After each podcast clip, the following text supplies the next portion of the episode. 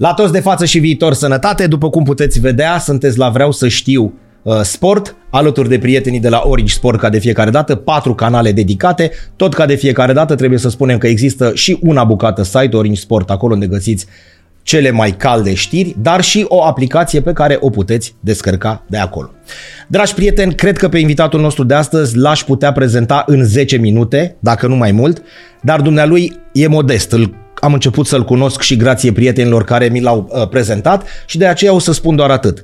Descendent din familiile domnitoare din Moldova, dar și din țara românească, apropiat al casei regale, născut, dacă nu mă înșel, într-o zi uh, istorică pentru lumea hispanică, pentru că 12 octombrie este ziua hispanității, jucător de tenis important în Elveția și, nu în cele din urmă, filantrop. Dragi prieteni, dați-mi voie să vi-l prezint pe alteța sa, domnul Dimitrie Tim Sturza. Bună ziua! Bună ziua! Și mii de mulțumiri că ați acceptat invitația noastră. Eu, eu mulțumesc!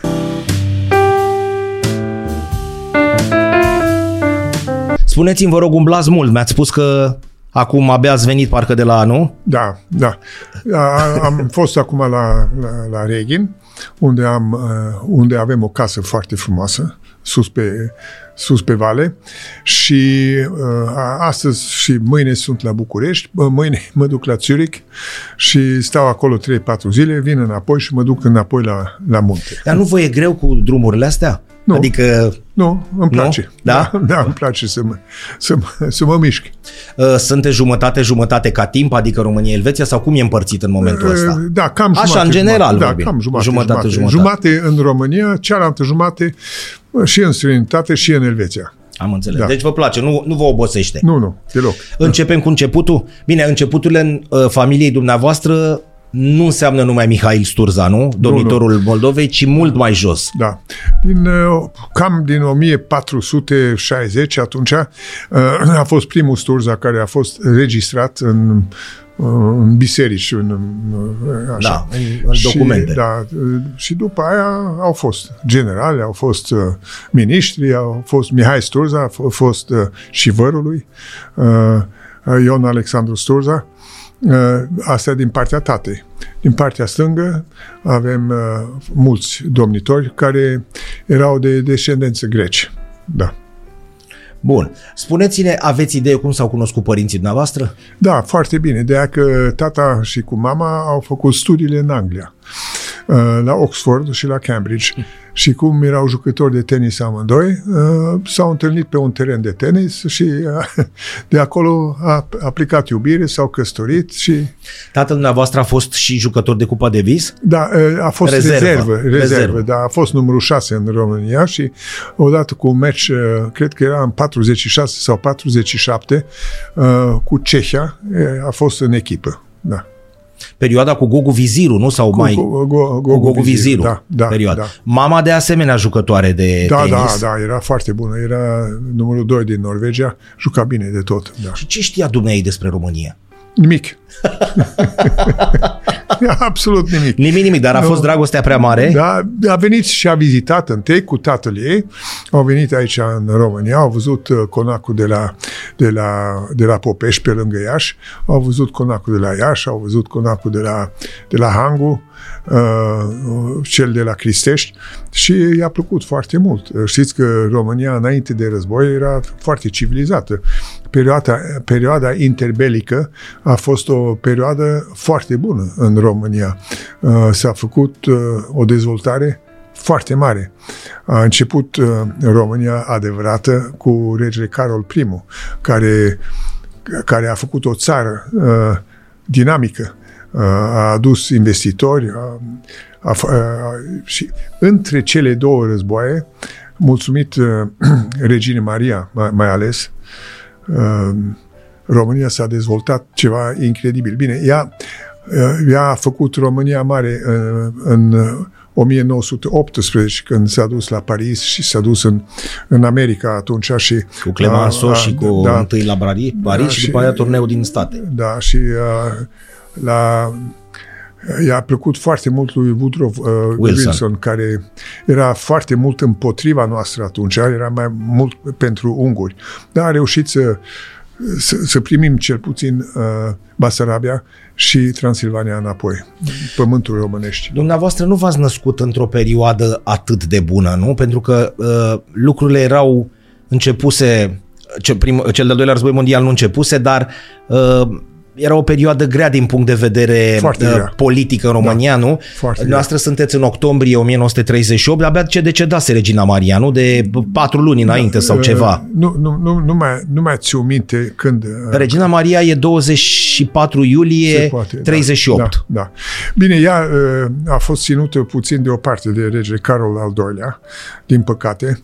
Uh, Cred că nu știu ce s-a întâmplat acolo, nici nu, nici nu vreau să știu, dar uh, în orice caz a fost foarte greu în 38 de aia că tata a făcut șase ani de, de armată în război, a fost până pe Bug, uh, era plecat uh, foarte, foarte mult și uh, după după război a, au fost doi ani unde regele a fost aici până în 47, uh, Crăciunul 47 a trebuit, a fost forțat să abdice, abdică și am plecat și noi după aia. Vă mai aduceți aminte de perioada aceea? Da, Aveți foarte amintiri? bine, da. da. Fo- fo- uh, nu foarte clare, dar mai țiu... Erați măricel, 90 ani, nu? 9 da, ani. da, da, Adică da, aveam 9 ani, da.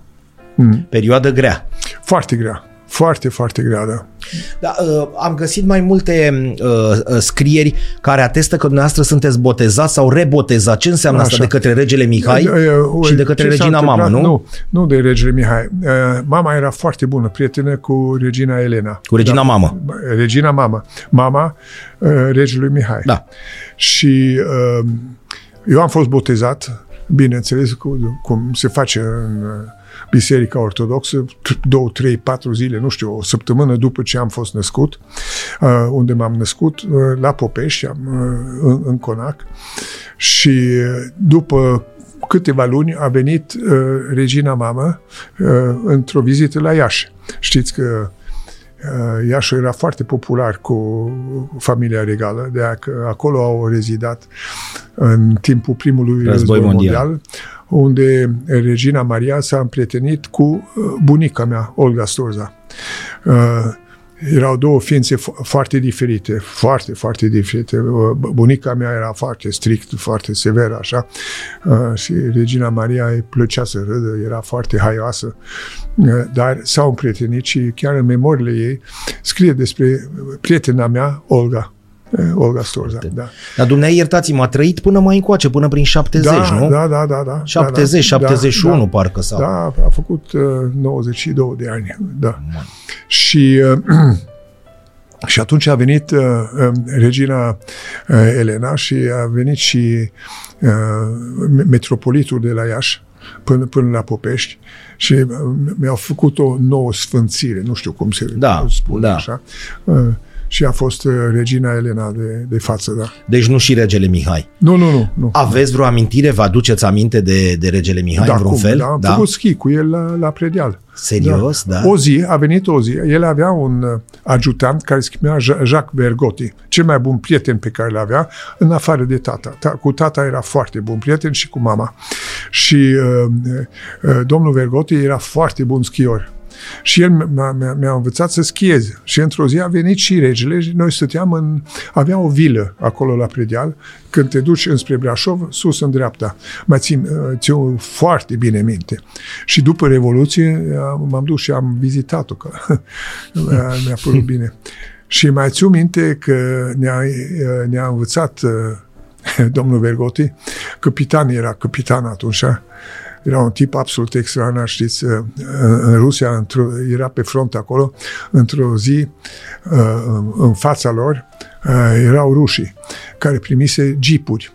Uh, și regele Mihai era nebun după mașini. Mașini. Da. Și uh, domnul Vergotti cu băieții lui, într-o noapte unde rușii s-au învățat, s-au dus și au furat două jeepuri. Erau nebuni. Și a adus jeepurile alea de pe, de pe bug, le-a adus înapoi p- până la Sinaia, unde i-a dat regelui. Și regele mai, a mai avut un, unul din jeepurile astea foarte mult timp, foarte, foarte mult timp uh, la Versoa. La Versoa. Da, da. Le-a dus, le-a dus cu Cred că este da. jeepul ăla pe care l-a dus domnul Vergote. Da, Sunt cărți întregi cu pasiunea dumnelui da, pentru, da, da, regelui pentru, da. pentru autoturism. Dumneavoastră ați, ați iubit sportul de mic? Sau ce sporturi se făceau pe atunci? Deci hai să spunem cât, cât a stat în România. Cât am stat în România, tata se, avea obiceiul să se ducă la tenis clubul român. Da, care faimosul. Era aici, în mijlocul Bucureștiului, unde, unde juca cu cu da. prietenii lui. Și atunci mai dădeam și eu o minge de când în când. Vă luași pe dumneavoastră? Da, da. Am început pe la șapte-opt ani dar a fost uh, foarte inteligent că nu a forțat nota. Știți că foarte mulți părinți când uh, uh copiii uh, lovesc bine mingea, începe să le antrenează prea mult și până copiii nu mai vreau. Am jucam de când în când și când ne-am dus în Norvegia, Uh, când am plecat, am fugit în Norvegia, mama era norvegiancă, uh, acolo am jucat aproape în fiecare după masă cu tata. L-ați iubit din prima clipă tenisul? Ați iubit tenisul? Da, Sau a început știți, să vină pe parcurs? Uh, știți, în Norvegia este este o țară minune pentru copii.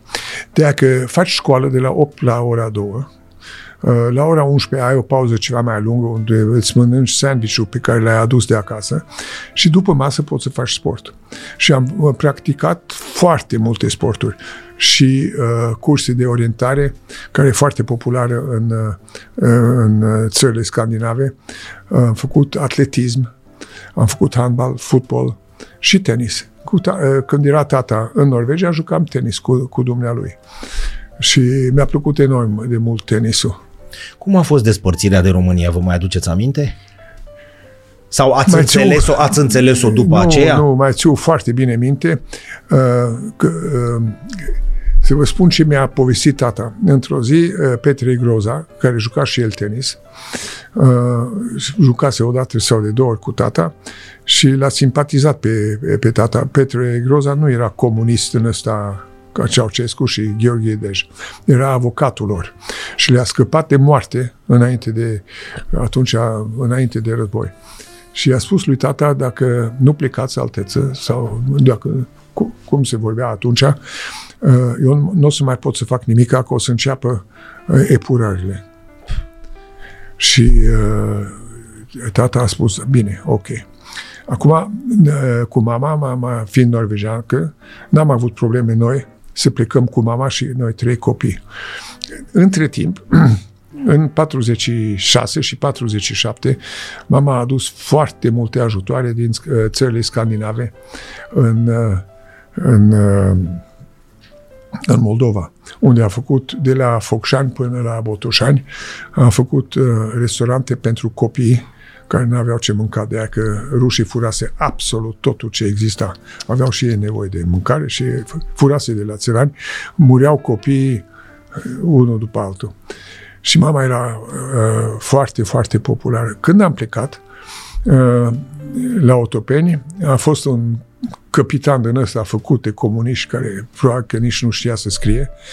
A spus uh, la, o femeie, la o femeie, o doamnă acolo, care era foarte grasă, foarte puternic, așa a spus, vezi să o controlezi pe, pe, pe doamna, să nu aibă valută pe ea, să, să nu aibă bijuterie pe ea. Uh, uh, mama și cu noi am fost duși într-o cameră unde doamna aia a spus lui mama să știți că am avut un fiu pe care mi l-ați salvat în Moldova cu restaurantul wow. dumneavoastră. Nu o să vă fac niciun control. Dar dacă aveți, uh, dacă aveți bani pe dumneavoastră, atunci pe mine o să mă omoară. O, o să mă omoară și, sau mă bagă în închisoare pe, pe viață. Vă rog frumos să nu aveți. Mama a spus, da, credeți că sunt nebună?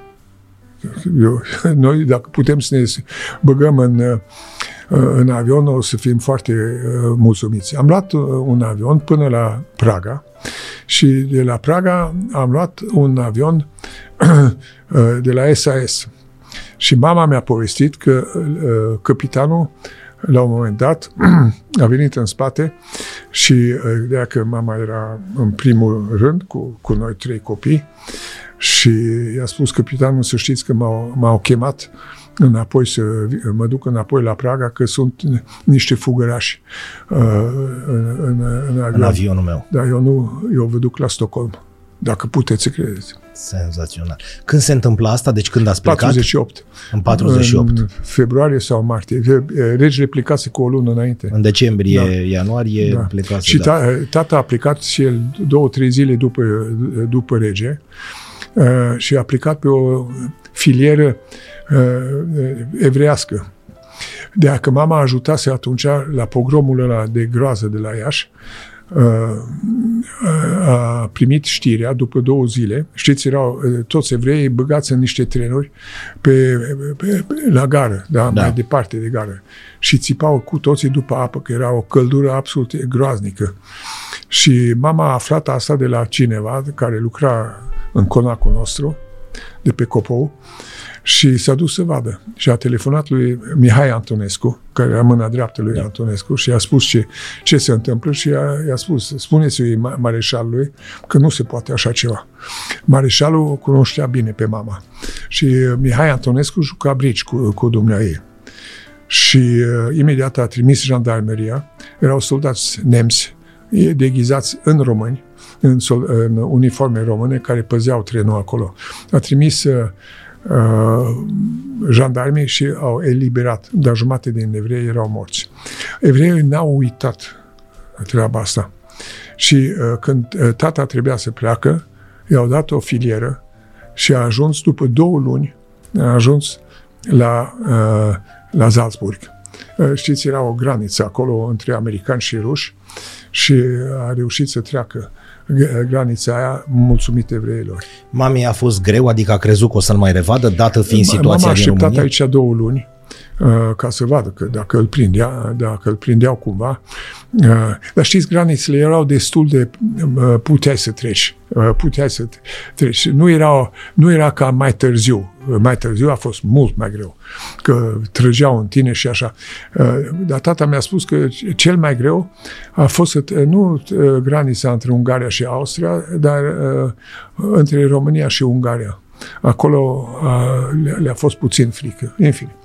Și mama a așteptat aici două luni de zile că o, îl iubea pe tata ceva incredibil, știți?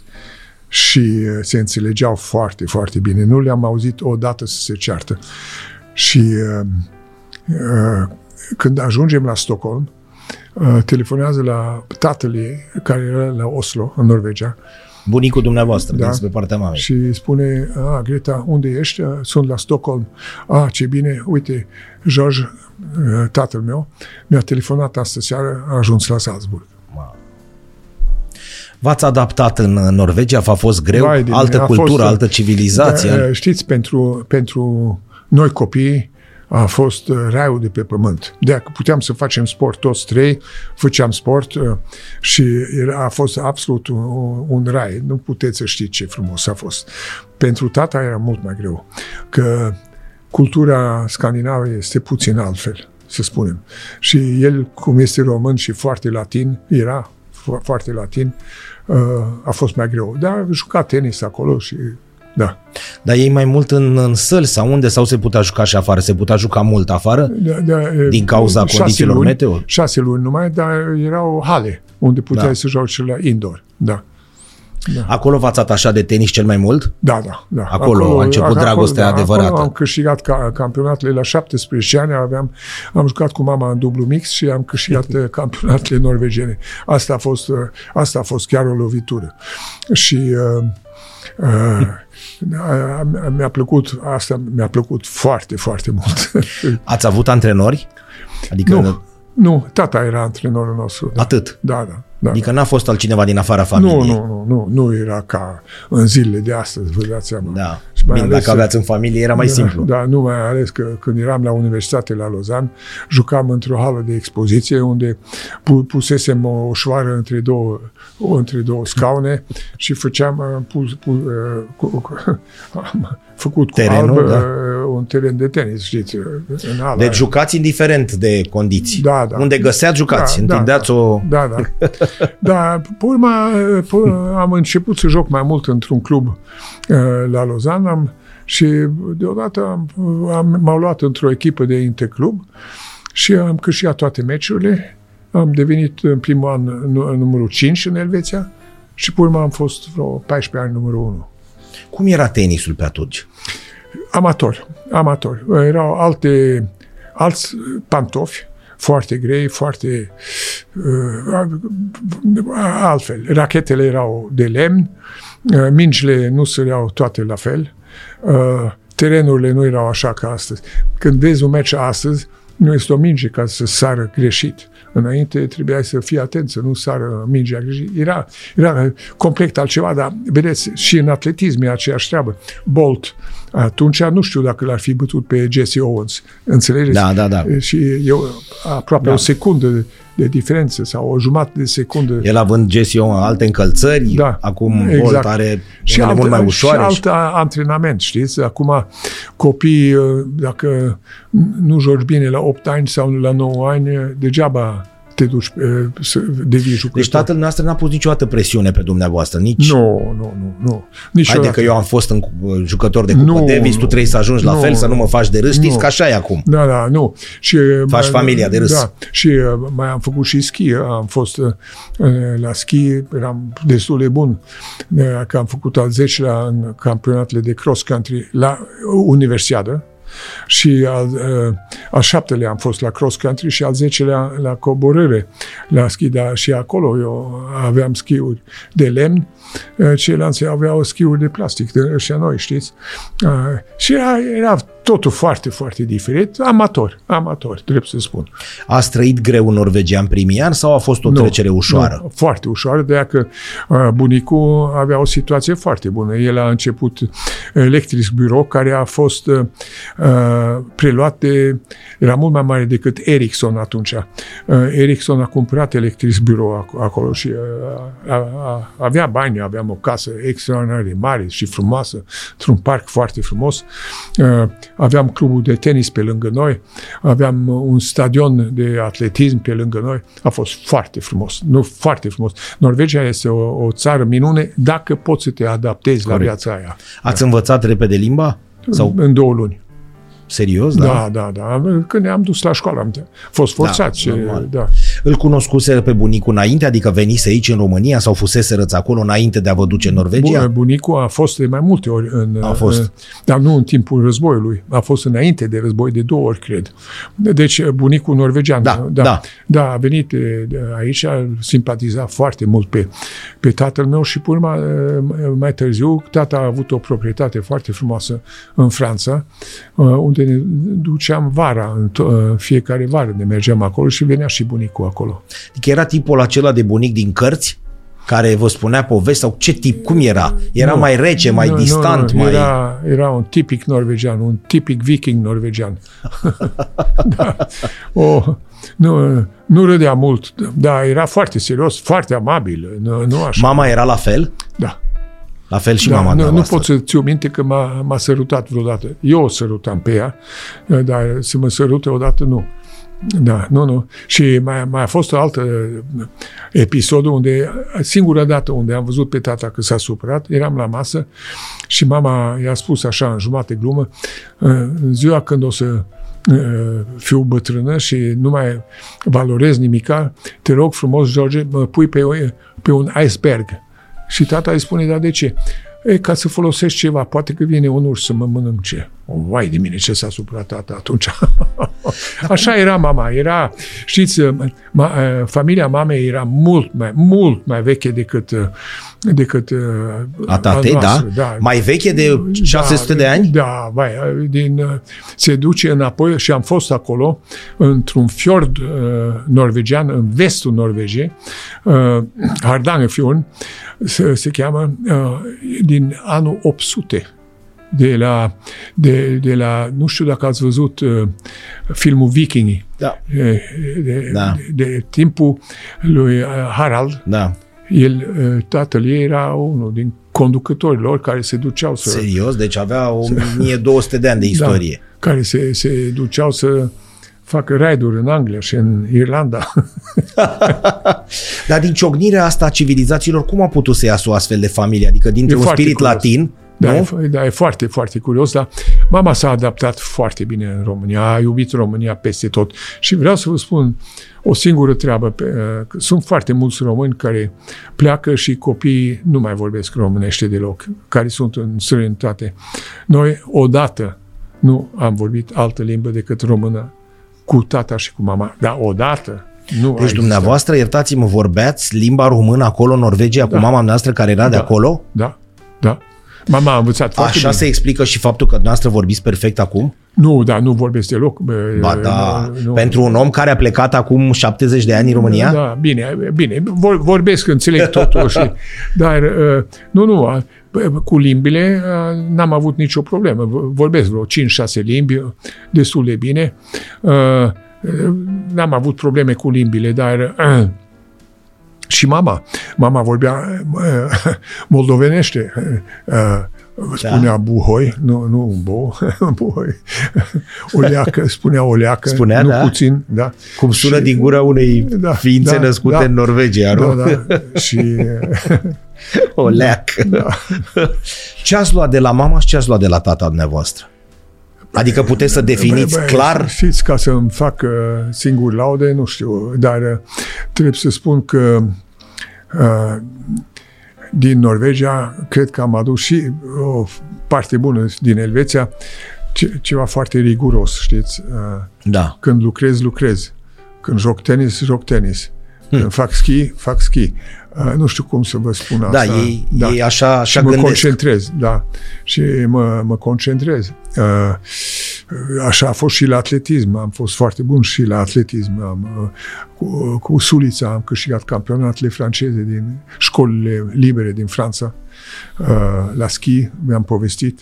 Uh, Am făcut multe sporturi, știți? Și uh, Cu fotbalul ați cochetat? Mi-ați spus că ați jucat un picuț, da, dar am jucat fotbal la, la gol, în gol. Uh, Nu, nu pe, te- în gol. Uh, uh, În, uh, adică amator sau cum? nu, nu, nu. Ați fost Ultimul. portar? Portar, portar, portar, Goalkeeper-ul. Da, da, da. Goalkeeper, portar. Da. Și la handball tot, tot portar și la basket am jucat, da.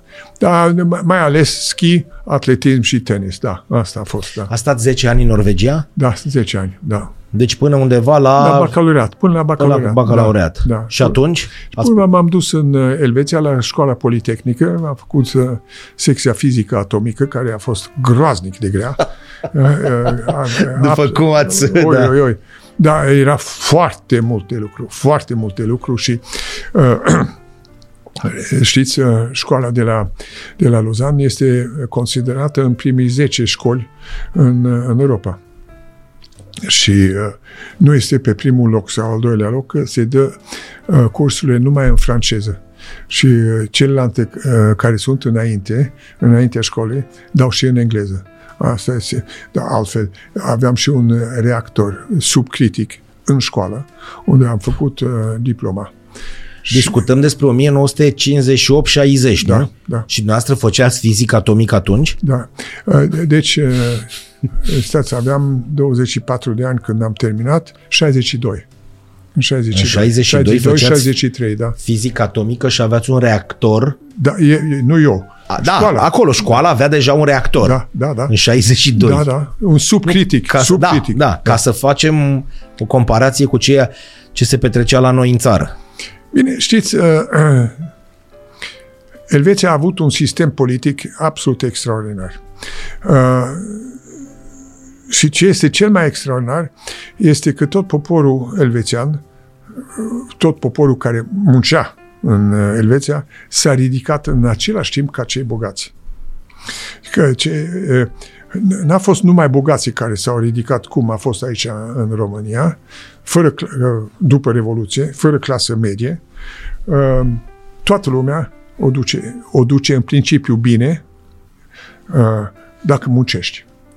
Uh, Securitatea socială este extraordinară și este în ochii mei singura țară din lume care este bine organizată. Da, chiar bine, 100 în 100. Sigur, poate să fie e, câteva ratări, dar uh, eu nu le cunosc, n-am văzut. Uh, comunitatea acolo primordiază. Toți împreună, înțelegi? Nu ca la noi aici, eu singur și ăla întâi un prost. Înțelegeți? Da, Sau da. nu ca la noi aici, uh, ăla care a reușit, hai să-l dăm jos la televizor. Uh, Tiriac, îl dăm jos. Uh, Adamescu, îl dăm jos. Patriciu, îl dăm jos. Toți președinții. Dacă auzi pe oameni, a, au fost niște proști. Trebuie în asta. Se uită că, de exemplu, Emil Constantinescu a fost singurul președinte român care a, a vorbit în Capitol, acolo, pentru cauza României și ne-a adus acolo unde suntem astăzi în Europa. Eh, eh, nu este un român ca, ca, ca să spună, uite, a făcut ceva bine. Nu este un român care să spună, da, Iliescu a ținut țara împreună că atunci era, era un fel de rotativă care Transilvania să se ducă, să se facă uh, independentă, Moldova să se unească cu Republica Moldova, Muntenia să fie uh, o republică singură. Toate astea se uită că omul trăiește astăzi, nu mai ține minte cum era atunci. Pe dumneavoastră va ajuta sistemul acesta mai rigid, dar bine organizat, elvețian? Adică dacă v-ați fi, v-ați fi dus în altă țară, să spunem, ați fi fost alt om astăzi sau el va ajuta sistemul ăsta cu toate la locul lor așezate și cu oameni care dacă muncesc... Știți, uh, e foarte greu să, să spui uh, aș fi fost un alt om. Uh, dacă cred că am fost, că nu am schimbat foarte mult. De, de, când, de când sunt mic, bineînțeles că am evoluat, dar uh, am niște principii și principiile astea le urmăresc. De exemplu, încerc să nu mint niciodată.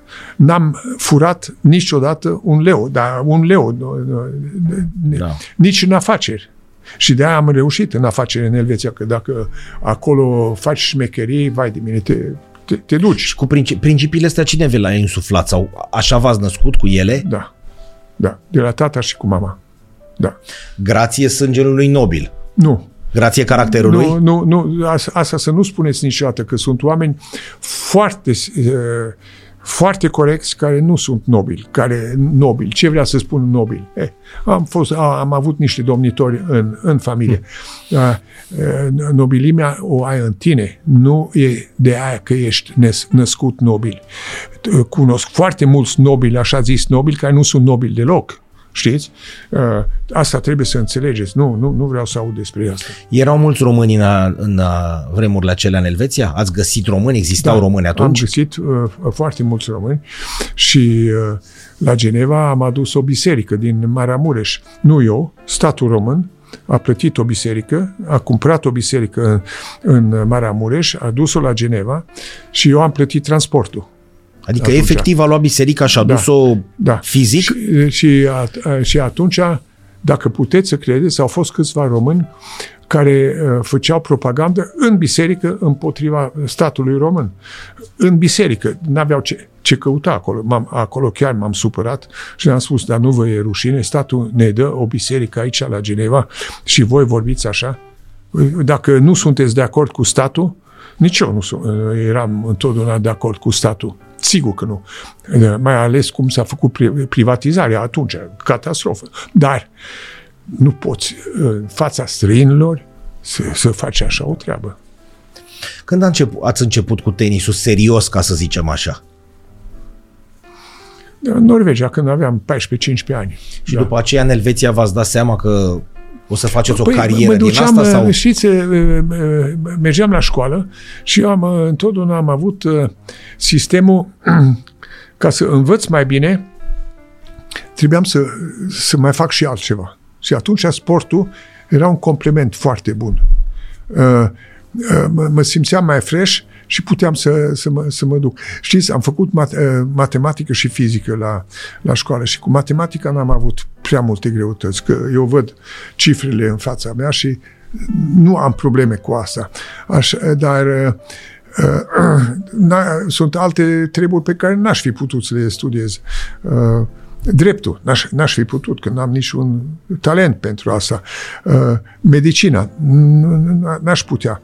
Ei, am putut fizica și matematica și asta m-a, mi-a lăsat ceva timp liber ca să pot să fac sport. Și atunci mă duceam să joc la clu- în clubul meu de la Lozan, unde nu erau jucători foarte buni, dar băgam doi în fața mea și jucam împotriva doi. Erați un fel de semiprofesionist, depășiseră statutul de amator, Vai nu de mai mine, erați amator. Vai de mine, dar nu eram profesionist deloc. Că, că în, în 64, când am avut prima invitație să, să, să mă duc în străinătate, uh, era în Africa de Sud. Imediat după ce am terminat uh, diploma în 64, uh, Federația Elvețiană ne-a spus, uitați, vă plătim un bilet în Africa de Sud, dar luați uh, luxerul, de la, din Luxemburg, mergeți cu trenul până acolo și mergeți cu luxerul. Era unul cu propele, cu, cum se spune? Elici. Elice. Și a durat vreo 48 de ore până când am ajuns la, la, la cap acolo și eu înainte de asta m-am dus să lucrez într-o fabrică că, pentru ca să am ceva bani acolo și am plecat acolo cu 800 de franci și am stat acolo cam două luni. Nu aveam niciun ban și nu câștigam niciun ban. Aveam medale pe, pe premii din astea. E, asta era. Mai târziu, uh, ni se dădea uh, și domnului Tiriac, exact la fel, 400 de, de, de dolari pe, pe, pe turneu, 200 de dolari, 400 de, de dolari. Când aveai noroc, îți uh, puteai să găsești o familie unde stăteai cu familia. Nu erau banii de astăzi, știți? Da, da. Da. Și într-un fel era mai simpatic, de aia că toți prietenii pe care i-am avut atunci au rămas prieteni, cei care mai trăiesc. da. Vă era greu atunci să umblați, să alergați, să, la Știi- turnee, știi la bine, că- tinerețea, știu. Da? E- Când ești tânăr, ce Nu îți simți. pasă? Nu se, nu se. Dar v-a fost greu? A, Să a fost duceți și greu, o tenisul. săptămână a fost foarte greu, mai țin minte, eram la Monte Carlo, un turneu senzațional și nu aveam bani. Și uh, totul ce am mâncat uh, 3-4 zile a fost pâine cu apă. De aia că mai aveam ceva bani ca să cumpăr o pâine și beam apă de la robinet cu pâinea ca să nu-mi fie foame. Și tata mi-a telefonat într-o zi și mi-a- i-am spus, tata, ascultă, cred că nu, nu mai rezist, că nu mai pot. Uh, și atunci a venit el repede acolo și atunci a fost altceva. Dar uh, mama era foarte zgârcită cu asta. Nu, nu vrea să ne dă bani ca să jucăm tenis, vrea ca să lucrăm, să muncim. Da. Tata trăgea să vă ajute, ca să zicem da, așa. Da, da. Și mama nu. O, nu. Nu. Nici măcar după ce ați ajuns uh, sus? A, nu, Adică atunci, când nu mai era o joacă, era clar că... Nu, atunci am, am câștigat și eu bani foarte buni. Uh, De aia că când am fost uh, numărul unu în Elveția, am avut niște contracte publicitare foarte bune și uh, cu contractele alea chiar am făcut un teren de tenis acasă la părinții mei pe care l-am plătit eu. Nu asta a fost altceva. A, a durat cam un an jumate, știți? Profesionalismul a ajuns în 68 în, în 68. Dar, de, dar eu aveam contracte cu diferite firme înainte, cu Volvo, cu Philip Morris, eh, Marlboro, eh, cu, eh, cu, eh, cu pantofi, cu Adidas, cu, cu echipamente, cu Dunlop și, și așa mai departe. Și aveam vreo până la 100 de mii de, de, de euro din zile Da. da. de, de astăzi eh, la dispoziție. Trebuiam să plătesc totul din asta. Asta avea, avea și da. cheltuieli, nu erau numai da, câștiguri. Da, da, dar eram destul de atent. Ați participat și la turneele mari, nu? Știu Oh, că... Mai de mine, da. Am jucat eh, vreo 15 ori la Roland Garros, uh, 10 ori la Wimbledon, uh, în America o dată și în Australia o dată. De aia că America era foarte greu ca să te duci până acolo, știi? Eh, eh, Cu avionul, cu elice era pe, pe timpuri, uh, lua mult timp și costa foarte mulți bani. Și atunci mai bine jucam în Europa. Da, corect. Cât ați ajuns cel mai sus? Asta a ajuns parcă în, tur, Eh, în știți- turul 4 la Roland Garros, nu? Sau... Nu, uh, da, am făcut, da, până în turul 4 și am fost clasat ca jucător de Cupa Davis, ca în, în numărul 29 în lume și numărul 10 în Europa. Un an de un jurnalist. Ce vrea, să- nu era sistemul Da, ăsta care da. era mai târziu. Dar într-un an am bătut 5 din primii 10. Asta era deja foarte bine. 5 din primii 10. Da, dar niciodată într-un turneu mare. De aia că eh, nu știu dacă m- mâncau vitamine speciale în turneele mari, dar eh, era foarte, foarte, foarte greu. În turneele mici le băteam pe toți, dar în turneele mari era mai greu. Ce însemna tenisul în 68-70? Exista nutriție, exista sau cum era pe atunci? Erați de capul noastră cu mâncarea, că mi-a zis că mânc- mâncați, uh, mâncați pâine și beați apă, da. adică nu exista... Da, da, nu, nu, da. uh, Deodată am avut un antrenor. Da, aveam deja 32 de ani, un antrenor cec care era foarte, foarte bun și uh, care ne antrena. Da, aveam deja 32 de ani. Și cel care a profitat a fost Heinz Günther, care, că, și uh, Lasek și uh, băieții ăștia a, a, atunci și uh, ei au profitat mai mult decât, de, decât mine. De aia că la 32 de ani e greu. ca Era un să- pic târziu, cum se da, spune. Da. Dar uh, uh, mă, cu mâncarea habar n-aveam. Mâncam un steak înainte de, de, de match, pe urma s-a schimbat. Mă- Mâncai numai spaghetti, fără sos. Da. Știți? Da, da, Făcute în da, apă. da, da, da. Uh, și uh, înainte de match. Și, uh, pe urma, uh, ne, uh, ni se spunea că nu trebuie să bei apă în timpul, uh, în timpul meciului. După aia, trebuia că fiecare dată când schimbai Să beți apă. te- te- să bei apă. să, da. Și, și s-a schimbat foarte, foarte multe. În bine sau în rău, nu știu. Că noi atunci am ra- am rămas foarte buni prieteni cu toții. Nu știu dacă astăzi este cazul. Văd că Nadal și cu Federer sunt foarte buni prieteni. Da, și s-a văzut și la retragere când Da, au plâns da, și... da.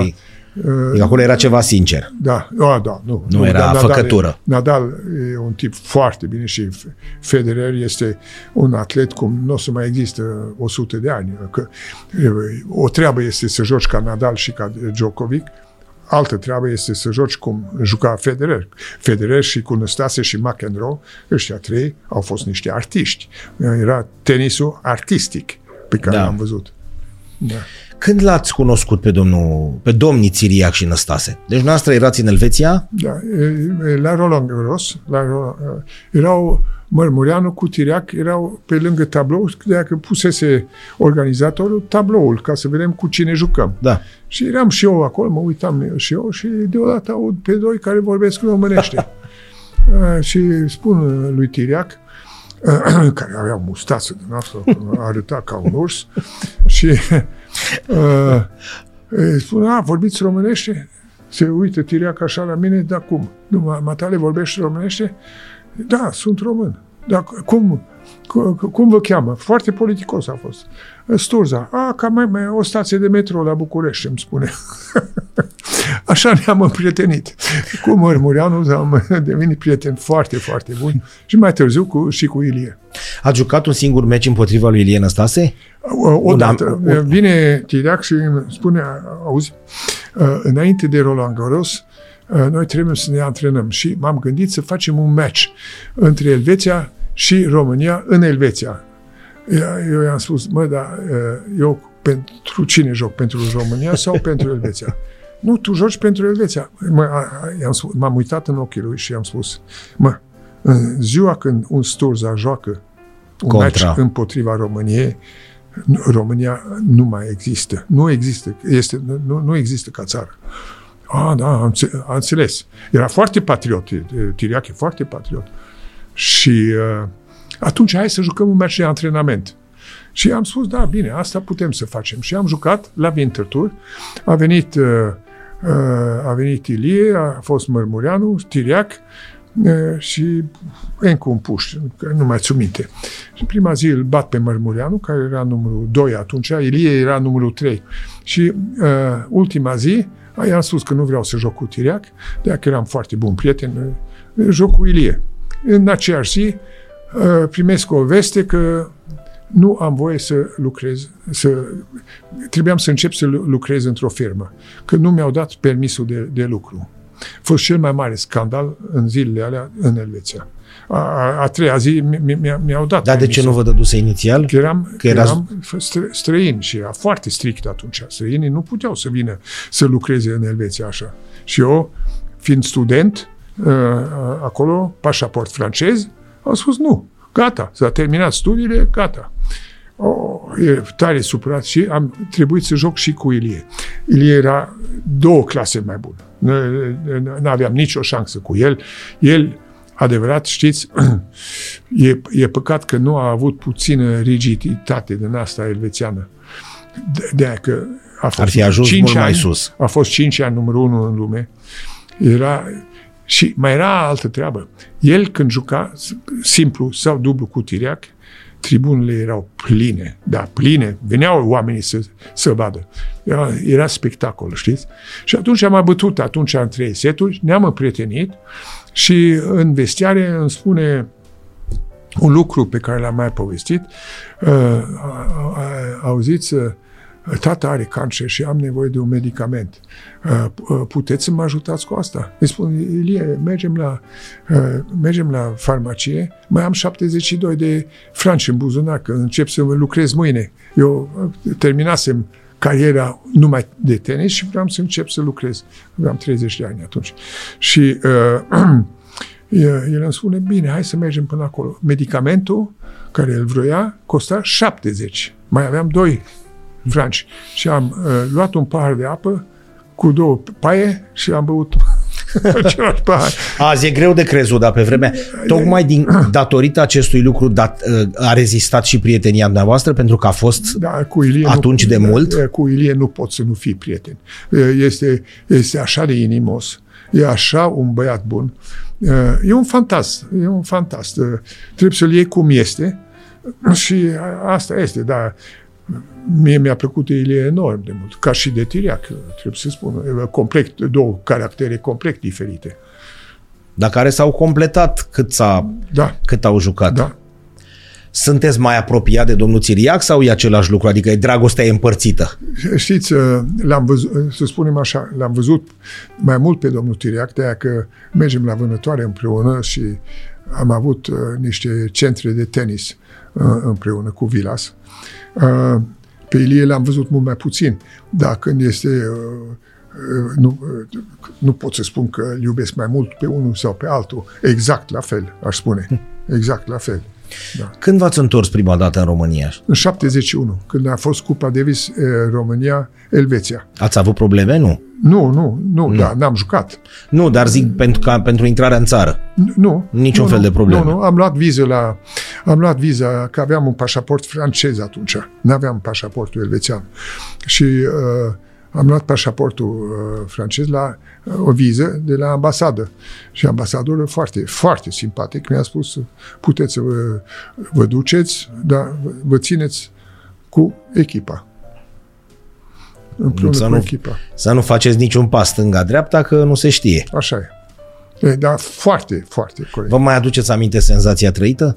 Atunci când v-ați E, Am întors? fost îngrozit. Am, f- am fost îngrozit. Știți, când vii din, din Norvegia, care este și asta o țară foarte bine pusă la punct, uh, și vii din Elveția, unde există de toate, și uh, stăteam la Intercontinental, de- de la aeroport până, până, până aici să vezi magazinele unde stăteau oamenii la coadă, 50 de metri de coadă, la pâine, la carne, uh, nu mai era iluminat seara la Intercontinental, m-am uitat afară, nu știu de cât, era ceasul, ora 9 sau ora 10, străzile nu mai erau uh, iluminate, uh, oamenii supărați, mergeau pe stradă supărați, așa, uh, graznic a fost. Absolut graznic. Am avut o impresie de că s-a terminat lumea. M-am dus înapoi și tata imediat a, a vorbit cu tata, a spus cum este în România. Am spus tata, e bine că am plecat, că așa ceva n-am mai văzut. N-am mai văzut. M-am dus cu un prieten până la Snagov, vreau să-mi arată și el Snagovul. Uh, Drumul până la Snagov era plin de găuri. Avea și el un fel de dace uh, sau un moscoviș sau nu știu ce avea. Uh, Era redactor șef la, la sportul, ziarul Sportul, știți? Da. Și um, uh, i-am spus, vai de mine, dar ce, câte gauri sunt, a, a, încă, drumul ăsta e încă bun. E bun. E bun. Tata a mai venit vreodată în România? Da, în 90 l-am adus, era foarte bolnav, avea Parkinson. L-am adus până la Popești. Uh, am închiriat un helicopter de la domnul general Opruță, care era șeful uh, militarilor uh, aviat, aviația. Aviație română. militare. Și a mers la, la, de la București, la Popești, cu un, un avion rusesc uh, enorm de mare și a luat 10 soldați cu el, că nu știa cum o să se întâmple acolo dacă îl văd uh, țăranii pe Serios? Tata. Da. Și am ajuns la, la Popești, am trecut pe deasupra conacului, care arăta foarte bine. Și ne-am, am aterizat acolo, era și generalul Opruță cu noi. Și uh, ne dăm jos, vine tot satul, tot satul. Și uh, bătrânii au recunoscut pe tata. Nu pot să cred. Da, da și au, uh, au început să țipă. Bine ai venit, bine ai venit. Așa se spune în Moldova. Da, tu. da. Bine ai venit. Uh, uh, nu mai țin minte cum îi spuneau. Uh, Prințule sau ceva. Nu, sau... Uh, nu, bine ai venit. Uh, da. Îmi revine. Dar ce și, fusese acolo? Iertați-mă, ce fusese acolo în, în, la Conac? În, în Conacul ăla a fost iadul de pe pământ. Iadul de colegii dumneavoastră de la televiziunea de la Iași au făcut un reportaj acolo. Când am intrat acolo cu generalul Opruță, a intrat și s-a dus afară și a vărsat, general fiind, a vărsat. Tata și cu mama au fost acolo și au pus mâna pe fiecare copil. Erau 96 de copii, erau 15 paturi, 7 saltele, două, două, două sobe unde erau niște femei care făceau mâncare acolo, închideau copiii la ora 5 se duceau în sat, închideau. Acoperișul căzut sau rupt, rupt. Una din femeile mi-a spus copiii cei mai bolnavi, că erau toți copii bolnavi și orfani, cei mai bolnavi care știm că nu mai pot să trăiască, iarna când sunt minus 10 grade le ducem în pod, le lăsăm să doarmă acolo. Nu, dar a, a, am fost... Păi și am, cum ați reacționat? V-ați îngrozit? Da, am telefonat lui Petre Roman imediat, că, cu care ne-am împrietenit imediat cu Petre. El era un băiat foarte de treabă. Nu l-au lăsat să facă ce trebuia. Și uh, imediat a trimis uh, pe uh, ajutor acolo, am scos copiii bolnavi uh, care erau bolnavi, le-a, le-a adus uh, în niște spitale. Erau foarte mulți care aveau SIDA. SIDA. Da. Ceilalți copii le-am am putut să le, le plasăm în, în, în familie, în, în jur. Și Vedeți, într-o zi a fost un tunet care a făcut ca să ardă o, o fermă din asta mai mică acolo, unde era unul din copiii ăștia. Și am refăcut ferma aia pentru oamenii ăia ca mulțumire că au luat copilul. Și s-a vorbit acolo. Da, da. da. Astăzi ce mai e acolo la Conac? Adică e refăcut? Da, e... Da, am am făcut proces, mi l-au dat imediat înapoi. Bine, da, am băgat un milion de, de euro în el și mai trebuie să băgăm încă un milion de euro. O să facem un loc cu băiatul meu, o să facem un loc de petrecere, știți, de nunte, de botezuri și trebuie să... A, n-ai ce face cu el. Mai, mai ales că nu este apă. Vânza freatică e... Da, e... La 100 de metri o să, trebuie, trebuie să facem o, o, un puț de 100 de metri. Asta e. Spuneți-mi, vă rog, ați apucat să începeți uh, afacerile atâta vreme cât jucați tenis sau v-ați oprit și după aia, nu, adică le-ați dus în paralel? Ziua după ce am, uh, am pierdut cu Ilie la meciul ăla, am început să lucrez pentru o firmă americană în vânzări directe, unde am învățat meseria patru ani de zile și după aia, uh, după aia am început afacerea, afacerea mea. Da. Uh, dar tot jucam tenis, de aia că câștigam bani cu tenisul și așa am putut să finanțez afacerea. Că, că știți, ca să începi o afacere, mai ales dacă ai nevoie de marfă, te costă foarte mult și firma a crescut foarte repede și între în momentul unde cumperi marfa și o vinzi, este cam 30 de zile, 40 de zile. Și alea 40 de zile trebuie să le finanțezi. Și aia este foarte, foarte greu. Mai ales Vorbim de firma de produse cosmetice. Da. Dar cum v-a venit ideea? Păi, uh, eram cu niște americani uh, la, înainte care vindeau în același fel niște cutii de plast, plastic de mare calitate. Și într-o zi îmi telefonează un svedez Și îmi spune, am auzit că uh, sunteți în vânzările directe, noi facem o, o, vrem să elaborăm piața, dacă se poate face aceeași treabă pentru cosmetice. Am spus, ascultați, nu po- povestiți mie, că, căutați pe cineva, nu? Eu sunt interesat. Patru ani cu americanii era destul. Că, da. Și m-am dus până la, până la Bruxelles am văzut, uh, aveau ei niște cosmetice acolo și le-am importat și am început afacerea. Dar eu cu cosmeticele nu prea o am. De că, dar aveam secretara mea de la, din afacerea cu americanii. Și am venit înapoi cu cosmeticele și am întrebat-o, ești interesată să începem afacerea împreună? a spus, da, dar uh, vreau și eu să am 30% din afacere. Am spus, foarte bine, 30%, 33%. Bine. Și am început afacerea uh, și la un moment dat uh, am avut o posibilitate de a prelua o firmă americană care făcuse faliment. Omul ăla mi-a învățat foarte mult și la un moment dat ne-am spus de ce să nu facem produsele noastre cu calitate elvețiană. Și am început să facem, să producem în Elveția, dar cu calitatea superioară, știți? Chiar da, superioară. Da la prețuri accesibile pentru Elveția. Aveați concurență atunci sau când ați început era o, o piață Auziți, nouă? în cosmetice, în Elveția, care o, o, o piața cea mai bogată pe locuitor, oamenii da. câștigă cel mai mult acolo, Norvegia și acolo. Toate mărcile mari, japoneze, americane, nemțești, francezi, italieni, erau acolo.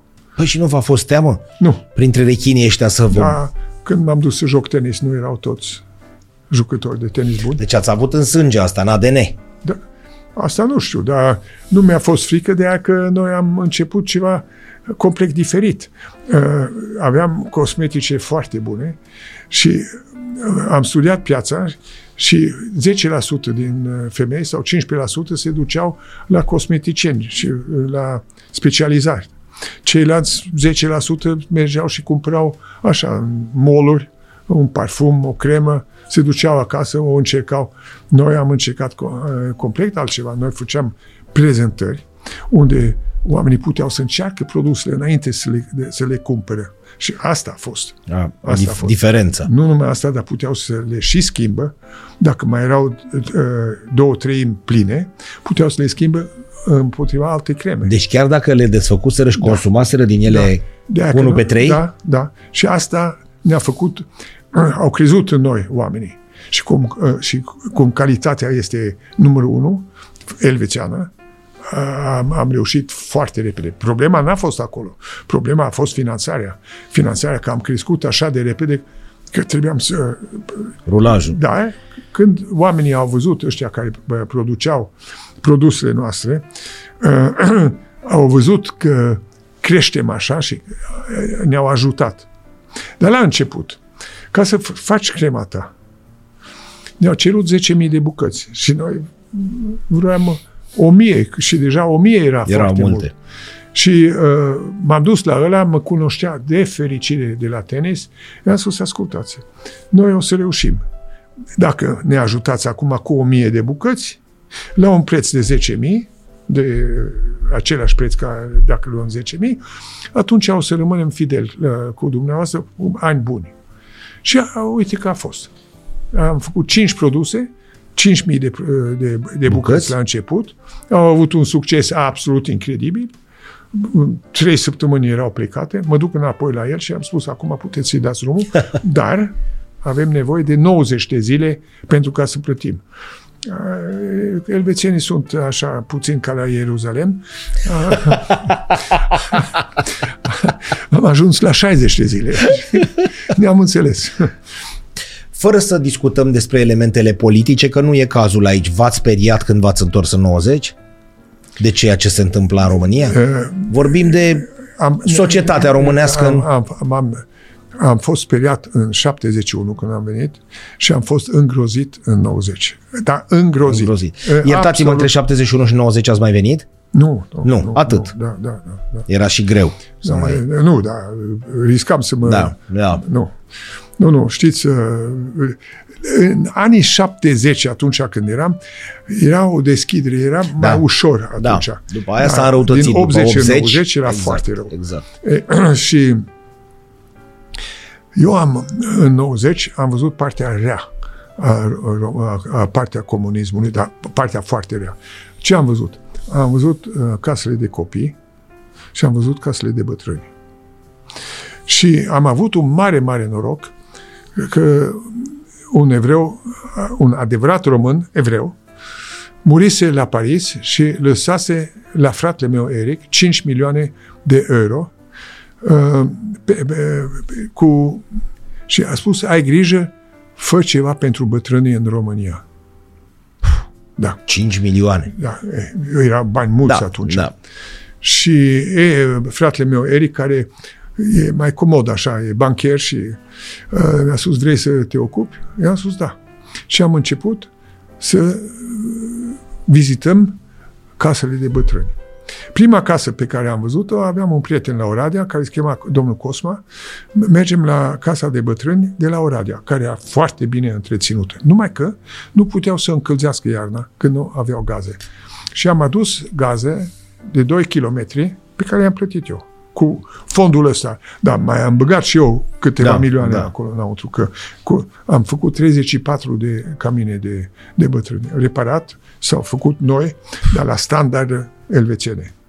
Nu, în niciun camin erau mai mulți decât două persoane pe cameră, Cameră. cu s- sală de baie, din asta unde poți să mergi cu căruciorul și de toate. Bucătării și, ce era foarte uh, important, spălătorii supramoderne. Dacă problema la casele de bătrâni e spălătoria. Că Da. Da, e și mai greu și nu, e dar vârsta. Fac, mulți bătrâni da. fac în, în pat, nu au, nu, nu au forța să se ducă până la, până la wc Știți? E foarte, e fo- foarte greu. Eh, ce am văzut eu ca case de bătrâni, nici nu puteți să știți. De groază.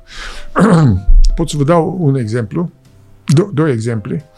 La, la Poarta Neagră, uh, uh, la Poarta Neagră, pe Dunăre, acolo unde era uh, uh, unde erau to- toți uh, po- politicii uh, Nu la poarta albă? Poarta Albă. Poarta Albă. Acolo era, un, era unul pe care l-am re- refăcut acolo. Când am intrat acolo, a căzut plafonul pe masă, pe masa o- oamenilor. Nici nu puteți să știți ce a fost.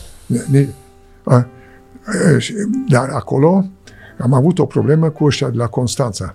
De ce? De că aveam un prieten, și am un prieten care se cheamă domnul Tătoi, care mi-a găsit uh, caminul ăsta de bătrâni și uh, au venit ăștia de la Constanța și au spus dacă ne dai nouă lucrarea, îți dăm 30% din lucrare. Ca în România. El a spus, nu, da, da, da, să știți că domnul Tătoie, și el român, ca și mine, și el a spus, nu, eu asta nu fac. Cu prințul nu fac așa ceva. Nici vorba. După aia, când am făcut deschiderea, au, ve- au venit iarăși la deschidere. E un fel de monument acolo. Am făcut, e, e bric uh, acolo. Uh, au ținut un discurs cât au ajutat ei caminul ăsta de bătrâni a fost rândul meu să le spun, a spus, știți, am venit aici și am văzut ceva de groază. Ceva de groază. Ce ați făcut voi? Ați plătit salariile oamenilor? Da. Dar pentru bătrâni n-ați făcut nimic. Acum s-a făcut ceva. Și vreau să vă spun la voi toți, că eram foarte suprat. Bunul, până la sfârșit, o să învingă întotdeauna răul. Corect. Altce, altceva. La, într-o zi, la Răchitoasa, la Bacău. Uh, Consiliul Județului făcuse, a, a dat 2 milioane ca să le facă o casă de bătrâni la Răchitoasa. La Răchitoasa, să știți că este o biserică pe lângă Bacău acolo. O biserică făcută de Ștefan cel Mare. O minune de biserică. Nu e mare, dar e mică, o perlă. Și în Grajduri, era și o mănăstire acolo, în Grajduri, au, au făcuse uh, comuniștii o casă de bătrâni. La parter erau 50 de femei și la primul etaj 50 de bărbați. Unul lângă altul. Nu putea să te scoli din pat fără ca să Să-l deranjezi Da. pe cel de lângă tine. și uh, atunci, pentru 2 milioane, au, au cumpărat o avicolă și au făcut două, două din casele alea de aripile alea. Și mai era de făcut una. Și nu, nu mai erau bani. Uh, episcopul Ioachim, cu care m-am împrietenit, uh, îmi telefonează într-o zi și îmi spune, Alteță, puteți cumva să ne ajutați să facem al treilea. M-am dus acolo, eram foarte grăbit, m-am dus cu helicopterul uh, și m-am, m-am uitat. A venit și domnul Roman, de la, uh, care, prietenul meu de la Iași, care m-a ajutat foarte mult pentru construcții din astea și ne uităm, da, o facem. Am făcut-o noi pentru 350.000 de euro, ceilalți 2, 2 milioane de euro. Bine. Mergem sus la, la, la camin cu, cu două autobuze, să ducem bătrânii jos, știți? Bătrânii nu vreau să pleacă, că l-au văzut pe, pe Ioachim acolo, pe părintele Ioachim, și au crezut că le dă afară, le dă în stradă, că vrea să aibă mănăstirea înapoi. Ce era normal, că e o mănăstire sfântă a lui Ștefan cel Mare. Și uh, nu vreau să pleacă. Dar atunci am făcut un comitet de trei bărbați și trei femei. Și le-ați explicat și le-am că adus, nu e... Nu, nu, nu, nu. Le-am adus Ah. acolo să vadă. Ah. Eh. Și au venit înapoi. Unul dintre ei a fost în armată, că tata a fost capitanul lui în, în Rusia, dacă puteți. să Serios? Da. M-a întrebat, uh, îl știți pe Gheorghe Sturda? Da. Tatăl meu, a, a fost capitanul nostru, ne-a adus înapoi de pe bug. Uh, în fine. Și uh, uh, ne ducem înapoi și mai țiu minte, erau două surori și a- care au intrat primele. Și uh, uh, f- f- era foarte bine făcut, știți? Camere, două paturi cu baie. Și se uitau așa pe amândouă surorile. Directorul, foarte bun director, a spus, intrați, intrați, camera dumneavoastră. El îi spun, dacă, cât o să stăm în camera asta? Numai voi doi. N-au putut să creadă ce era. N- Nici nu puteți să știți. E, Sunt niște momente care îți rămân în viață, îți rămân în creier și uh, uh, ai momente din astea c- când te gândești la totul ce poate să fie urât, totul ce poate să fie frumos. Uh, îți vin uh, amintiri din Da. astea.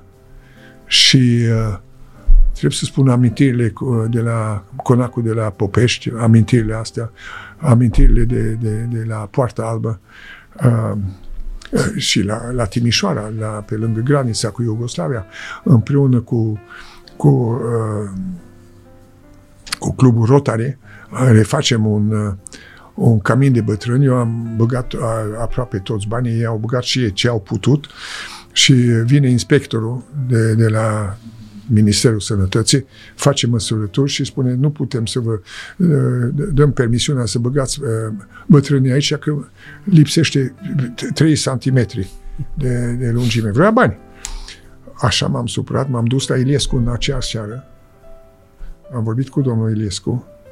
I-am spus, uitați, am luat telefonul și l-a dat afară pe ăla imediat și am avut pe, permisiune. Eu am avut o impresie foarte bună cu domnul Iliescu. A fost un domn cu mine. N-am, n-am ce spune. Ne întoarcem un pic la tenis. Uh, E adevărată povestea cu doamna Virginia Ruzici care a venit la noastră și v-a cerut un ajutor pentru Simona Da, Halep da, da, aflată da, la... Cum să între... Suntem foarte buni prieteni. Ea, ea câștigase Ro- Roland Garros, Da. fată foarte drăguță, foarte frumoasă, foarte serioasă. Um, uh, și uh, îmi telefonează într-o zi, îmi spune, uh, Tim, ascultă, uh, uh, pot să vin să te văd? Da, cum să nu? Vin cu, cu o domnișoară uh, care joacă foarte bine tenis și are nevoie uh, de, de sponsorizare. Ah, Foarte bine, dacă spui tu că e bună, dar să nu mi-aduci uh, uh, pe una care vrea să se plimbă. Nu, nu. Vine cu Simona la, în birou la mine, la Zurich. Mi-a făcut o impresie foarte bună, Simona. Foarte bine crescută, foarte bine crescută, foarte drăguță. Și am întrebat-o, dar uh, dumneavoastră, ce vreți? Vreau să devin numărul unu. Oh, asta Opa. îmi place. Opa. și ne-am, eh, i-am spus, da, ok, bine, 20, eh, cred că i-am dat 20.000 de euro sau așa ceva pe an și fratele meu, Eric, la, la Geneva, aceeași treabă. Și atunci, iertați-mă, a jucat cu sigla fratelui de la bancă pe piept Da, sau ceva? da, și cu da, sigla pe, noastră, aici, da, da, da, da. da. Da, da. Și, uh, uh, și, și așa, așa s-a întâmplat de atunci. Am mai văzut de două, trei ori. Ne scrim la, uh, la anul nou, Anul nou. la Paște și așa. E o fată absolut extraordinară și pot să vă spun că nu cred nici un moment că a luat drogurile alea. Sunt sigur că cineva i-a pus drogurile astea că i-au vr- uh, vrut rău. Dumneavoastră nu, nu știați nimic despre, despre ea atunci, Nu, habar doar n-aveam. prin intermediul doamnei Ruzici. Da, da, da, da. Adică ce v-a spus dumneai Da, ei, da, da, da, da, da. era clar că văzuse în, în Simona ceva. Bine. Altfel nu cred că venea la dumneavoastră Nu, să vă sigur, ceară ajutorul și sigur. mai să-i bateți Sigur. obrazul că ai venit cu, exact cum spuneți, cu cineva care vrea să facă turism. Da, da, da. Deci da. clar văzuse... Da, da.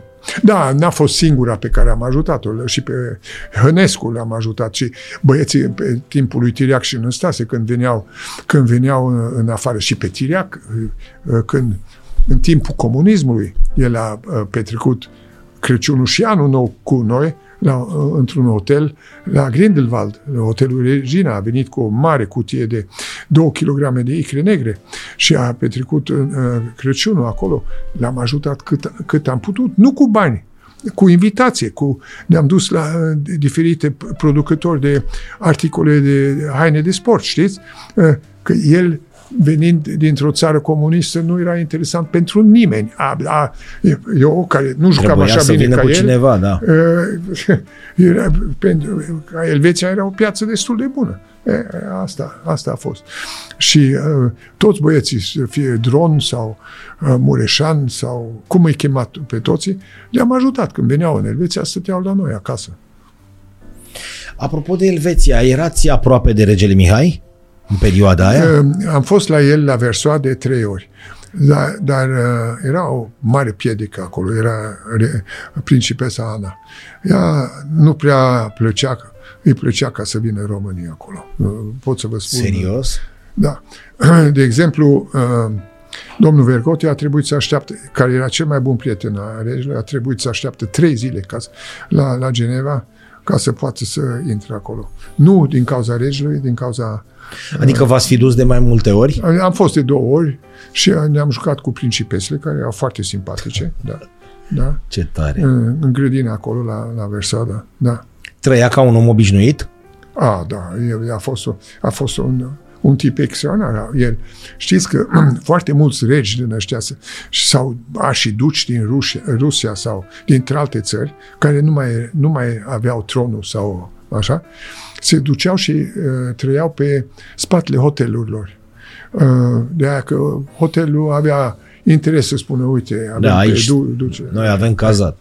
Regele niciodată. El, când a ieșit, a fost și uh, la Lockheed, a fost pilot de încercări. Pe urmă a, a avut o fermă.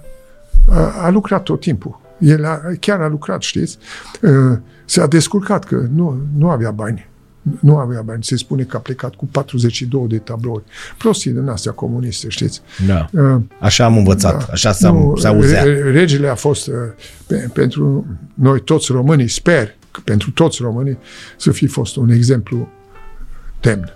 Mai sunteți apropiat de lumea tenisului acum? Cum? În vreun fel, mai sunteți apropiat de lumea tenisului? Adică, Într-un nu știu, vă mai duceți la turnee, vă mai uitați, da, aveți da, timp? Da, da, da, cum? Dar uh, mă uit la televizor, se, se, se vede mult mai bine la televizor, trebuie să spun. Asta, asta e una și mă duc. uh, Am mai fost la Roland Garros, n-am mai fost la Wimbledon, uh, mă duc la turneele de, de la Basel, Bă, E un turneu foarte mare la Basel, internaționale elvețiene, mă duc în fiecare an, anul ăsta n-am fost. Și uh, uh, da, da, Știu că aveați și un turneu pe care îl patronați, nu? De junior la Chișinău La sau... Chișinău, da, m-am oprit de aia că directorul a plecat de acolo și nu știu ce s-a întâmplat cu turneul ăla, dar cel puțin băiatul ăsta, Radu, care e în primii 50 sau primii 100, el a câștigat turneul de două ori acolo. Și multe ucrainence care au fost în primii 20 a, au jucat turneul și au câștigat turneul acolo. A fost, a fost știți, să faci un turneu acolo ă, este ceva foarte special. De aia că toate turnele de junior și din ăștia în vest. În est, nu. Și atunci sunt foarte multe talente în Est. Vedeți acum la rezultate câte ucrainieni sunt din Bielorusia, ruși, din Georgia. Și toate astea nu aveau unde să se ducă. Și veneau la, la Chișinău. Am făcut acolo un match exhibiție cu Tiriac, cu Metrevele, cu Ilie Năstase și cu mine. Uh, uh, în primul an sau al doilea an. Au venit toții pe gratis. Mai jucați acum? Ah, foarte rar. Rar. Da. Da, mișcare mai faceți bine, călătoriți în continuu. Da, mă, mă duc la vânătoare, fac multă mișcare acolo și când pot să mă plimb, mă plimb, da. Lumea s-a schimbat, asta este, asta este clar, pentru că discutam de tenisul din 1960 și acum suntem în 2023. S-a schimbat atât de mult față de tenisul pe care îl practicați dumneavoastră? Nu vorbim de condiții, e normal, e firesc să rachetele să fie mai ușoare, exact cum spuneați, Vă dau un exemplu, de sport. Vă dau un exemplu care... Vă rog. Uh, dacile din atunci se compară cu Dacia de astăzi. Corect. Stați un moment. Terenul de atletism se compară cu nu. terenul de atunci. Corect. Atunci era zgură. Acum e un fel de tartan. Pantofii erau spikes atunci, acum e un alt fel de spikes. Nu, e complet diferit. Sunt două lucruri. Bun, dar diferit. pasiunea, că asta nu se schimbă. Știți, uh, pasiunea, uh, eu am avut pasiune pentru tenis. Bineînțeles că îmi plăcea când câștigam bani, îmi plăcea foarte mult. Dar astăzi am impresia că sunt mulți care joacă pentru bani, știți? Uh, banul le e mai important decât Vreau bănesc cunoașteți lucrul acesta. În sportul românesc se spune așa, nu mai avem rezultate, vorbim la nivelul întregului sport, pentru că nu mai e dorință, societatea s-a schimbat, avem telefoane mobile, alte lucruri la care să ne uităm și așa mai departe. Ce vroiam să vă întreb, Alteță, este, dumneavoastră aveați o dorință de a juca tenis, vă plăcea? Da. Da? Asta dispare?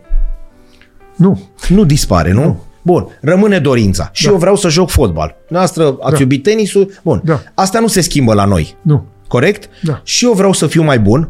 Și dumneavoastră când jucați voiați să fiți mai bun, să-l învingeți pe cel Corect. și așa mai departe. Astea nu dispar. Da. Unde, și unde s-a pierdut atunci? Uitați, nu, nu, nu cred că s-a pierdut. Tot există, numai că este o mare, mare diferență. Prietenul meu, Ilie, a vrut să facă un centru de tenis la București avea un teren, nu i s-a permis. În Elveția, în Elveția, uitați-vă, elvețienii, a, am fost eu, eu eram amator, dar după aia au venit profesioniștii, Lasek, uh, uh, Güntart, uh, Vavrinka, um, uh, Federer, Bencic, Hingis, mă, da, campioni adevărați. Dar de ce? Dar de ce? Acum trebuie să știți de ce. În Elveția, țară mică, este un centru național de tenis la Bien, pe lângă Berna, unde copiii talentați, care sunt selectați în cinci alte centre în toată Elveția, sunt selectați acolo și pot, poate să se ducă în centrul ăsta, unde există și școală. Nu, e, nu se duc fără școală. Școala dimineața, după masa, Tenis. antrenament. Bine. Și faci un an în plus la școală sau, sau așa. Bine. Aici, unde există așa ceva? Mă duc la, la Târgu Mureș și au terenuri foarte frumoase acolo. Zero. Nu, nu, nu există. Și ce există în țară? Câțiva antrenori, ca antrenorul lui eh, Simona Halep atunci la, la Constanța, care a încercat să facă ce putea cu, cu, cu Simona. Mai sunt antrenori pe aici, pe acolo, care încearcă să facă ceva. Dar nu este cum este în Elveția sau Centrul Național în Franța. Să vedeți ce e în Franța și ei nu mai au un jucător acolo. Au o fată, Garcia, care joacă bine. Dar restul, zero. Zero. Și ce Iertați-mă, ce facem cu fetele, alteță, fetele astea două care au câștigat Wimbledonul la 14 ani fără să joace vreodată pe un teren de iarbă, că n-au avut unde. Ele, practic, au o ușă închisă, nu? Bun, deci e un antrenor nebun, în ghilimele, care vrea să facă performanță și două fete, locul 1, locul 2 la Wimbledon, da? da, da Ele nu au jucat niciodată pe... Nu au avut unde. Da? Ele s-au antrenat zgură, tartan și așa mai departe, s-au dus la Wimbledon pe iarbă și au câștigat. Noi ce facem cu ele? Nu avem terenuri de iarbă. Da, vă, vă întreb altă treabă. Nu credeți că în fiecare sport este așa? Ba da. Și da, dacă sportul este organizat cum este acum, nu, vorbe, nu vreau să critic pe absolut nu, nu, nu, nimeni. aici nu e. Absolut nimeni. Dar dacă nu se ia un exemplu odată pe țările din vest și să se facă centre de antrenament pentru sportivii noștri, ca să-i susținem, cum era pe timpul lui Ceaucescu. Iertați, nu-mi da. place numele ăsta, dar așa era erau centre de, de, de, de uitați-vă, mai avem și pe ăsta în, în Totoru, în ăla care în, în noastră. David Popovici. Incredibil ce a făcut. Dar, Dar tot părinții lui și un antrenor. Nu neapărat da, și nu, federația un pic, pentru că și doamna Camelia Potec l-a ajutat. Dar sunt niște miracole astea, nu da, e ceva da, nu, dezvoltat da, normal. Da, da, nu, nu, nu trebuie să-l ajută pe el, trebuie să ajute pe mulți. Asta este Corect. care e greșit în România. Nu există centre de antrenament în niciun sport. În niciun sport. Atunci ce vreți să faceți? Rămânem așa cum suntem acum, cu excepție, cum este domnișoara Halep, cum este Popovici. Domnul Popovici, fetele de la Wimbledon fe, fetele de la, da, Astea sunt niște miracole. Da, Miracole. Bine, Într-o țară în care tu nu joci deloc pe bine, iarbă. Bine, dar și Federer a fost un miracol ca să existe un Federer sau să existe un Ilie Năstase, înțelegeți? Sau da. să existe un McEnroe. Da. Dar, dar, dar, dar nu e asta. Dacă nu ai o bază mare, nu o să ai niciun miracol, decât poate un miracol. Dar poate da. ai putea să ai mai multe miracole. Înțelegi? Asta este toată treaba. Federer e cel mai mare jucător de tenis pe care l-ați cunoscut? raportat la timpurile schi, care s-au schimbat? Ca... Nu. Uh, nu. Cre, uh, cred că este cel mai mare artist împreună cu Ilie Năstase și al treilea, dar nu chiar la nivelul lui, McEnroe. McEnroe.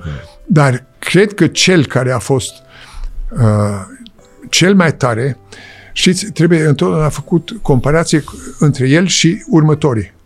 Cred că a fost Rod Laver. De aia că Rod Laver a făcut de două ori Grand Slam-ul Corect. în același an. Uh, uh, Federer nu a făcut asta, Nadal nu a făcut asta și nici uh, Djokovic nu a făcut asta. Poate că o să facă o dată, dar de două, de două ori, ori nu o să facă.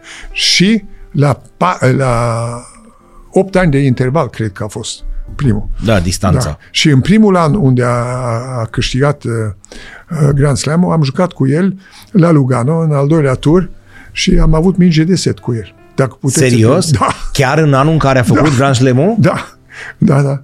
Da, da. Unde, Știți cum a scris unde, de Cancan acum? Unde, șoc, șoc, șoc. Prințul Sturza a fost la un pas să-l bată pe nu, marele... Nu, nu, nu să-l bată, să, să câștigă să un set. set. E da, o diferență. Da, o diferență, e o corect, diferență. Da. Nu, dar și Tiriac era să-l bată avea două seturi la unul și trei, unul între al treilea set la, la Roland Garros. Și a pierdut că nu mai avea condiție fizică. Fuma. da. Șoc, șoc, șoc. Da. Eu țiriac fuma între, da. în timp ce se afla la turneul de la, de la Roland Garros. Da. Bun. Uh, vremurile s-au schimbat, timpurile s-au schimbat. Ce facem cu sportul la noi? Că ați spus, nu avem dotări, nu avem baze și așa mai departe. Noi nu suntem o nație care să nu fi dat sportiv de valoare aproape în toate sporturile. Da. Haideți să ne gândim că noi, o țară cu șase luni pe an zăpadă, avem o singură medalie la Jocurile Olimpice de iarnă la Grenoble în 68. Da? Noi avem șase luni pe an zăpadă, adică nu venim din Jamaica. N-am mai câștigat nimic niciodată. N-avem niciun patinoar, n-avem pârtii, n-avem unde să sărim cu schiurile și așa mai departe. Și nu avem stație de schi. Stații cum, cum există vreo 100 în Elveția și 200 în Austria. Noi avem uh, trei, cred da, că. când inaugurăm una ne bucurăm. Da. Uh, da uh, știți, știți, România are un mare, mare dezavantaj. De, de aia că nu a avut o graniță cu Occidentul în timpul, în timpul uh, comunismului. Uh, era închisă aici și uh, cred că viața a trecut fără ca România să se dezvolte în aceeași direcție ca, ca vestul. De, de, de exemplu, cu Parlamentul ăsta pe care îl avem. Nu vreau să critic, că când m-a, m-au rugat pe mine doi președinți să fac prim-ministru, am spus nu. Atunci n-am voie să critic pe ăștia care au spus da. Da. Înțeleg ce spuneți. Dar- Dacă dar- dumneavoastră n-ați acceptat, Da. nu criticați. Dar de ce nu am acceptat? De aia că eu, eu cred numai uh, într-o, într-o democrație populară și nu o democrație uh, parlamentară cum avem noi, unde Parlamentul decide. În Elveția decide poporul. Înțelegeți? Și uh, rezultatul este că vin, vin parlamentarii acolo și sunt 500 și își văd de treaba lor. Își văd de treaba lor. Se pierde uh, scopul. Nu avem nicio direcție în care me- mergem. I-am spus domnului Iliescu atunci, în 90, când prin domnul Măgureanu m-a, m-a, m-a rugat să devin prim-ministru, i-am spus, domnul, domnul Iliescu, trebuie să facem următorul lucru, să dezvoltăm să, uh, infrastructura întâi, aeroportul, trenuri și autostrăzile. Și, și străzile. Da, da, da, da. Uh, nu s-a făcut, am pierdut 30 de ani, înțelegeți? Am Și încă nu avem. Și încă, nu n-avem. avem. Uh, am fost uh, la, la Roman uh, uh, cealaltă zi și am trecut munții, Ninja, să fiți, vedeți uh, camioanele care duc export din Moldova, care mergeau cu 5 km la oră. Care este rezultatul? Se duc ei în Occident. Rezultatul este că salariile sunt mai joase, de că costă mai mult, camioanele sunt mai proaste, de că costă prea mult, Uh, și uh, nivelul de trai rămâne jos. Și este absolut o catastrofă când te gândești că de la Târgu Mureș să iei trenul până la București sunt 380 de kilometri pe, pe stradă, faci 9 ore. Înțelegi? A, asta nu mai este, nu- nu- nu mai avem scuze pentru așa ceva. Știți că este bancul cu chinezul care vine și spune cât faceți voi de la București până la Arad cu trenul. Și românul îi zice 11 ore. Da. Și chinezul zice, mamă, sunteți mai mari ca China. Da. Ca țară. Dacă faci Așa 11 e. ore. Și, și, și atunci s-a, s-a cam pierdut, s-a cam pierdut ținta în, în România. Noi, la început, în loc ca să facem privatizarea aia dezastroasă, care a fost pe, pe bilete, da. unde au fost niște șmecheri care au cumpărat biletele pe, pe nimic și au vândut fabricile alea lui Ceaușescu. Erau câteva care erau foarte bune. Uh, am fi trebuit să ne concentrăm pe autostrăzi, pe trenuri și, uh, și pe, uh, pe, pe aeroporturi. Și atunci ar fi venit uh, străinii și la noi. Să vedeți ce este în Slovacia, ce este în Ungaria și acum ce puteți să vedeți ce este între, uh, între Timișoara și, și Oradea. E plin de fabrici. De ce? Autostradă da. uh, uh, cu vestul. Da, da, ăștia de la Iași, tot români sunt, nu? Corect. Bun, e clar că nu putem să ne comparăm cu Elveția, sub nicio formă. Ba, ba se poate, că suntem mult mai bogați în pământul nostru, e mult mai bogat decât a lor. Și, dar ei cu, rigu, uh, sunt riguroși, cum sunt ei, au reușit să facă, uh, să facă fabrici, să facă. Dar e, cu- e, e altceva acolo. Când începe o afacere, nu vine fiecare ca să-ți dă în cap, cum este aici. Da. Începe o afacere, vine ANAF-ul. În loc ca să te ajute ca să faci bine, vine să te pedepsească. Vi- vi- vi- vi- Abia așteaptă să te prindă. vi- Vine uh, garda financiară. Fiscul, în loc ca da. să... Știți cum a fost la mine? Am avut și eu o problemă odată cu fi- finanțele. Și a, m-am dus la uh, domnul ăla la finanțe și mi-a spus, da, dom- domnul Sturza, aici uh, ați greșit. Vai de mine, dar ce, ce pot să fac? Uitați, pe, pe, până în luna uh, viitoare mi-o- mi- reparați. Asta nu e nicio problemă, dar vedeți, vedeți să aveți un consilier care să vă... Să vă explice ce și Dar cum. nu mi-a dat în cap ca să, uh, cu o amendă ca să nu pot să o plătesc, înțelegeți? Da. Bun, și dumneavoastră spuneți că, de exemplu, în Elveția, în afară de sporturile astea mari, ei au cât un centru sau se preocupă de orice toate. sport? Da, de fiecare. orice sport? Adică nu discutăm sportul de masă, nu discutăm fotbal, tenis și așa mai departe. Spuneți un sport, vă spun unde e. Nu, vă întrebam. De Nu, exemplu, dar au vă- și, vă- vă da, au spun și eu. handbal și da. Da, vai de mine, dar, dar sunt, sunt slab la handbal. Dar au. Dar au cluburi care joacă tot timpul. Au. Nu, nu. Adică ei au câte un centru handbal, basket și așa mai departe de da, sporturile. Da, sigur că da. Deși baza e foarte mică, e o țară mică, sunt mult Jumate de comparativ, România. Exact, comparativ cu noi. Da. O jumate de, de România. Contează enorm faptul că au avut tradiția asta de ani de zile, deși că noi am avut 45 de ani de comunism. Adică e clar că suntem influențați, dar au trecut 35 de ani, de 34 de ani de la Revoluție. Adică mai putem să ne mai văităm în continuare? Da, vedeți, în timpul uh, comunismului uh, decidea uh, comitetul central sau cine Da, era. da. Ok.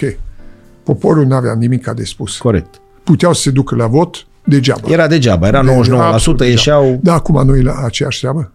Nu e exact aceeași treabă? Sunt specialiști care sunt acolo? Su- Sunt miniștri care sunt specialiști? Care știe despre ce este vorba? Nu, nu există. Sunt oameni politici care au bună voință. Nu spun că au uh, voință rea, dar poate că nu se pricep. Și în Elveția sunt numai specialiști? Adică nu, sunt, nu, nu știu, întreb. E, Nu sunt numiți și acolo Vă- vă- pe criterii politice? Vă, vă, Adică... vă, dau, vă dau un nume, domnul Blocher. A- Are o fabrică care, uh, care face uh, chimie, fa, fac 3 miliarde de cifru de afaceri. El a fost uh, uh, în guvernul uh, elvețian.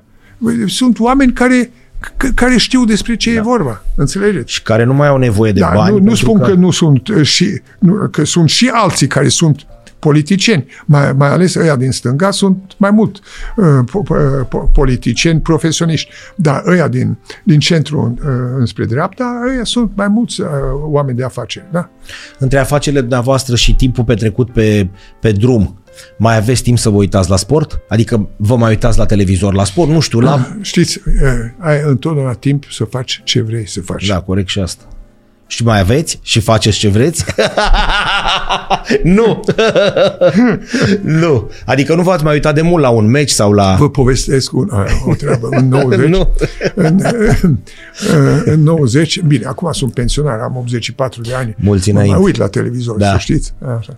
În, în 90 vine echipa mare a României cu Hagi Popescu, Da. toată echipa, la, la Zurich și uh, îmi telefonează un prieten pe care le aveam, care a murit, din păcate, uh, un uh, jurnalist Popescu. Îmi spune, uh, Alteță, să știți că suntem la aeroport.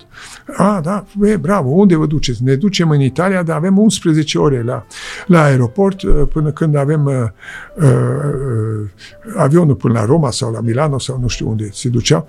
Da, e, da, și nu puteți să veniți că n-au ce mânca. Echipa n-a, Nu pot n-avea să ce cred. mânca. Deci 90 Dacă vă vă- spun, vă- vă- dar așa puteți e. să-l întrebați Da. pe Hagi. De acolo ne-am împrieten- împrietenit, dacă mai ține minte că are a- atâtea în cap. Eh, mă duc eu acolo, cu, că am intrat acolo, am cu- a trebuit să cumpăr un bilet de avion ca să mă duc până la bază, era cel mai ieftin, da. era 100 de franci. Am plătit 100 de franci ca să pot să intru în aeroport. Mă duc acolo, toată echipa, la, la un, un restaurant. Și uh, erau câțiva care aveau bani, știți? Uh, Da. alții nu aveau bani. Și uh, îi spun, capitanul, nu mai știu minte, bine, p- prietenul meu, domnul Popescu, își spune, uite, asta este capitanul. Spun, bine băieți, vă așezați toții la o masă, aici, la mesele astea, ce vreți să mâncați? Și le-am oferit de mâncare la toată echipa. Erau 22 de persoane. Da. Atât am râs atunci, vai de mine. Echipa națională a României, Da, care Da, da, reprezintă da. țara, dar da. Aia a fost ceva atunci. și ei urmau să aibă un meci cu un, un cineva și așa mai puteți să departe. mă credeți că au fost bine primiți în Italia și le-au dat de mâncare acolo. Dar ei urmau să stea 11 ore aici Da. și... da, da. Asta a fost o treabă. Da, de asta tot ceea ce se întâmplă aici în țară și când mergem și jucăm contra unor formații de afară și reușim să-i învingem, e un fel de miracol. La orice sport. Da. Ei, La orice acum sport. Ar fi, ar fi trebuit să nu fie așa de aia că avem o țară așa de bogată că trebuie, te- trebuie să ne urcăm pe locul nostru în Europa. E absolut necesar. Care e cel mai mare sportiv pe care l-ați cunoscut? Bine, e greu de spus ce înseamnă mare sportiv. Fiecare în domeniul lui. Cel care mi-a plăcut Da. în sportul lui sunt, Da. sunt doi. Federer și Mohamed Ali. Uh, cum boxa el era adevărat foarte frumos de văzut. Ce, uh, mai puțin Mike Tyson, că era prea Mai mult brutal. circar, așa, da. da. Dar uh, ăștia doi uh, A, mi- mi-au plăcut, am, a, a, extra, bine, bineînțeles și Bolt. Dar, să spunem, 100 de metri nu este așa de spectaculos ca un match de tenis sau uh, un match de box. Uh, în 10 secunde a trecut. Bun, ce facem cu tenisul nostru? Simona e într-un punct, nu comentăm, că și dumneavoastră a spus că nu credeți, dar nu e nu, a, nu și-ar, are rost să comentăm pentru că nu, nu cunoaștem toate detaliile. Ce facem cu tenisul nostru? Uh, Un centru național trebuie făcut, un centru național uh, uh, cu cinci centre, uh, cinci centre în Regionale? țară, regionale, regionale uh, care trebuie să fie susținute, uh, așa cum mi-a spus, și re, uh, ăsta, centrul național aici trebuie să fie conectat cu o școală. Că nu există, înțelegeți că e un risc ca să uh, devii jucător de tenis. Și ce dacă te lovești și nu mai poți să joci tenis? Ce se întâmplă cu tine? Uh, Ce se întâmplă? Așa că trebuie să te duci Da, la o școală. școală. C- uh, Cel puțin la o școală de meserie, care nu mai există în România. Da, și asta, o, dacă Da, da, da. vedeți câte școli de meserie există în Elveția, e, nici nu puteți să știți. Dar e ceva extraordinar. Acum, noi, noi le-am desfințat pe alea a lui Ceaușescu. Toate! Nu mai este una. Se poate așa ceva? Bun, deci un centru și cu câteva regionale. Știți gluma aia, domnul Țiria poate să le facă? Sau dumneavoastră? Dumneavoastră Eu- atunci să eu- puteți să le faceți. Eu, eu cred că Nu, e o glumă, dar nu e o glumă. Nu, nu, nu, eu, eu cred că le-ar fi făcut, dar eu dacă aș fi el, aș fi așa de dezgustat de, ce, de campania asta murdară care a fost făcută împotriva lui, unde chiar la televizor i-au spus că uh, a fost dat afară de la securitate de că nu, uh, nu, nu, nu turnase pe nimeni, uh, că a primit bani din partea mea, uh, că, că venea înapoi cu mai mulți bani decât când a plecat, treburi astea mărunte, urâte, uh, că a adus pe, pe OMV. Dar de fericire că i-a adus, că contractul a fost prost făcut. Altă treabă. Asta nu e problema, Înțelegi? da. Uh, Da. Ar fi putut să le facă, dar nu știu dacă o să le facă eu. În părerea mea, trebuie să fie complet dezgustat. Și eu aș fi dezgustat, vă vă spun drept. Păi asta înseamnă că nu prea mai avem viitor. Ba, de, de, Uitați, cel mai important patinoar din București e la Otopeni. la el. Da, da, Iarăși pare bug. Unde aveți cel mai bun patinoar din București? În Otopeni. da. Știți, pare așa, dar nu e. Da. Bun, s-au mai făcut niște stadioane, pentru că a venit campionatul european și trebuia Da. să le construim, Da. pentru că nu le aveam nici pe Frumos, acestea. sunt Sunt bine ok, făcute, da, da. nu ave- Sunt niște bazine care s-au mai construit, uh, niște săli de sport, nu te plouă. Nu te plouă și nu te cu, ninge. Cu asta nu scoți campioni. Corect. Cu asta ne ducem noi să slăbim, să dăm burtica Da, jos și așa. să alergăm trei ture. Da, da. Dar campionii care urmează se bată cu niște germani, cu niște spanioli, cu niște englezi, acolo e problema. Da. Și mâncăm bătaie cu 5-0 acasă și cu 5-0 în deplasare. Da, asta e. Și ne dau 10 goluri în două meciuri. Da, e și ne păcat. întoarcem acasă și Da, bine. Da, uh, bine, la fotbal cred că uh, cluburile de fotbal au școlile lor, dar, uh, dar uh, uh, la, la, în atletism, unde eram cei mai buni, eram extraordinar de buni, cu puica, cu cu uh, uh, uh, săritoarea aia înălțime, am uitat cum o chema. Iolanda Bala sau da, Iolanda, Balas, Balas? de, ex- de exemplu. Uh, și fata aia blondă care fugea, e, pri- e, sunt prieteni cu ea, dar încep Gabi să uit Sabo. numele. Uh, Gabi Sabo. Gabi da. Sabo. A venit la nunta lui, lui băiatul meu.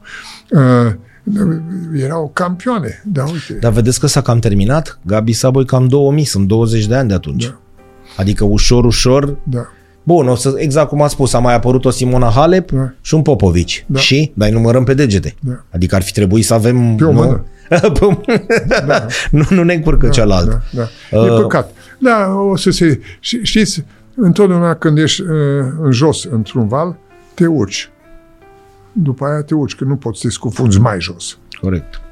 Alteța voastră, ultimă întrebare. Ce vă mai doriți? E ceva ce vă mai doriți? Din orice domeniu. Dumneavoastră.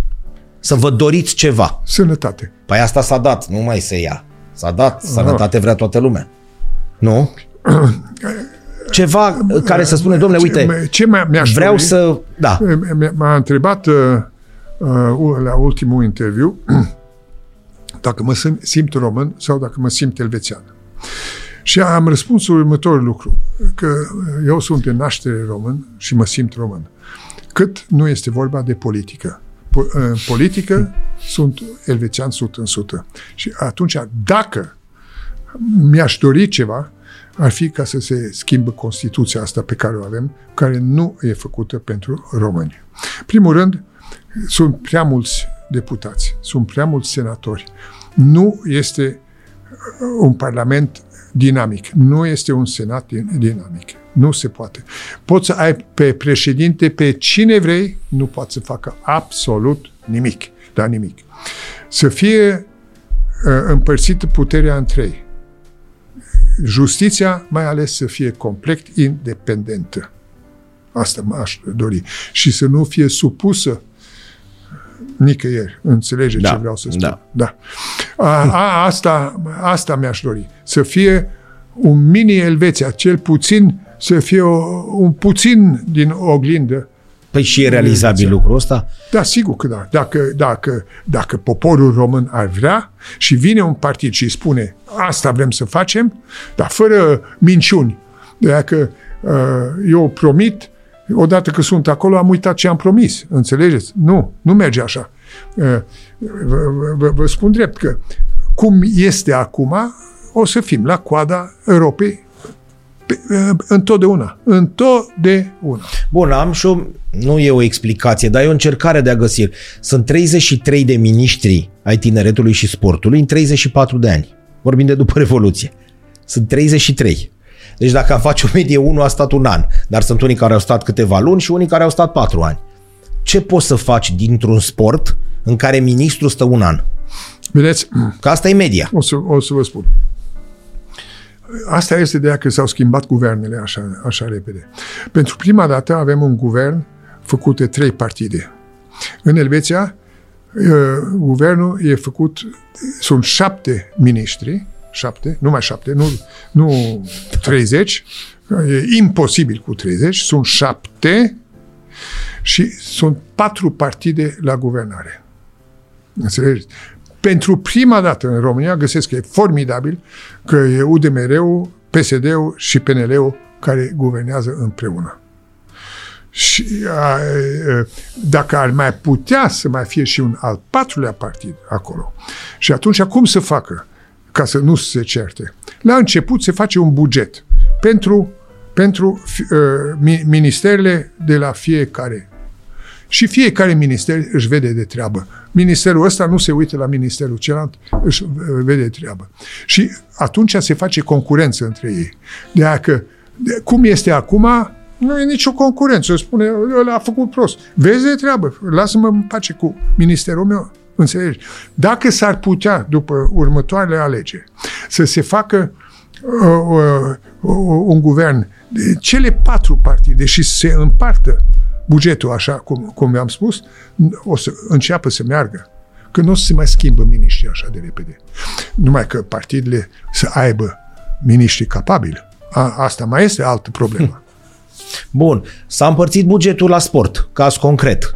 Federația Română de Canotaj, care anul trecut a adus 39 de medalii cele mai multe, a primit bani mai puțin decât anul trecut. Am fost foarte mulțumit cu asta, nu? Deci eu conduc o federație, doamna Elisabeta Lipă, da? Conduce o federație care aduce 39 de medalii într-un an sportiv. Cele mai multe. Tu, minister, ce faci? Îi mai tai din bani. Da. Este o singură treabă pe care trebuie văzută că avem și război la graniță da. și am avut uh, și uh, uh, epidemia asta de, de, de COVID și uh, trebuie strânși banii uh, puțin peste tot. Dar acum că COVID-ul a trecut mai mult sau mai puțin, uh, ar fi trebuit să schimbă niște lucruri. Numai că avem războiul pe lângă graniță. Eu am fost pe graniță acolo, am auzit uh, un, uh, un câmp de antrenament la ucranieni, am fost pe, pe graniță. Am auzit cum trăgeau cu mitraleta acolo. Uh, e, e Dar nu e, de, nu e de joacă. Nu e, nu e de joacă, știți? Nu e de joacă. Și oamenii care au plecat acolo. Eu trebuie să vă spun, am fost și în Ucraina, am fost și în, uh, în Rusia. Uh, poporul rus e foarte primitor, e foarte simpatic. Cu conducerea lor nu sunt de acord. Uh, în ucrainieni, conducerea e mai bună, dar poporul e mai puțin simpatic, în părerea mea. Am înțeles. Da. Alteță, mii de mulțumiri că ați fost alături de noi. A fost Mersi o mult. onoare. Vă dați seama, au trecut aproape două ore pe nesimțite. Taieți din ce nu v-a plăcut și nu, nimic, așa rămâne. Mii de mulțumiri că ați fost în... uh, Era să vă urăm drum bun, dar vă întoarceți, dar tot vă trebuie, tot trebuie să aveți drum bun, dar vă întoarceți imediat după aceea în România, nu? 5 zile. A, dar tot trebuie să aveți drum bun, să vă întoarceți cu bine Mersi. și să ne vedem sănătoși. Îmi faceți o casetă? Fă, cum? Fără probleme, da. Bine. Noi vă mulțumim. Dragi prieteni, Ori în Sport a fost alături de noi. Vreau să știu.